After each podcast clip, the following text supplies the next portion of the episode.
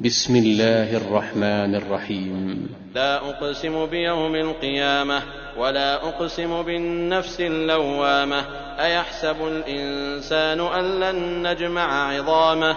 بلى قادرين على أن نسوي بنانه. بل يريد الانسان ليفجر امامه يسال ايان يوم القيامه فإذا برق البصر وخسف القمر وجمع الشمس والقمر يقول الإنسان يومئذ أين المفر؟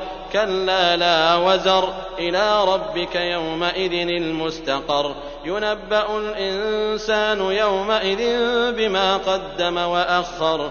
بل الإنسان على نفسه بصيرة ولو ألقى معاذيره لا تحرك به لسانك لتعجل به إن علينا جمعه وقرآنه فإذا قرأناه فاتبع قرآنه ثم إن علينا بيانه كلا بل تحبون العاجلة وتذرون الآخرة وجوه يومئذ ناظرة إلى ربها ناظرة ووجوه يومئذ باسرة تظن أن يفعل بها فاقرة كلا إذا بلغت التراقي وقيل من راق وظن أنه الفراق والتفت الساق بالساق إلى ربك يومئذ المساق فلا صدق ولا صلى ولكن كذب وتولى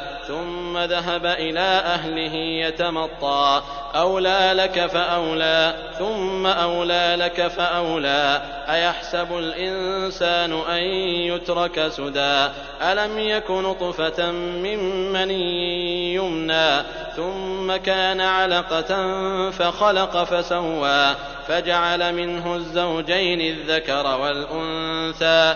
أليس ذلك بقادر على أن يحيي الموتى؟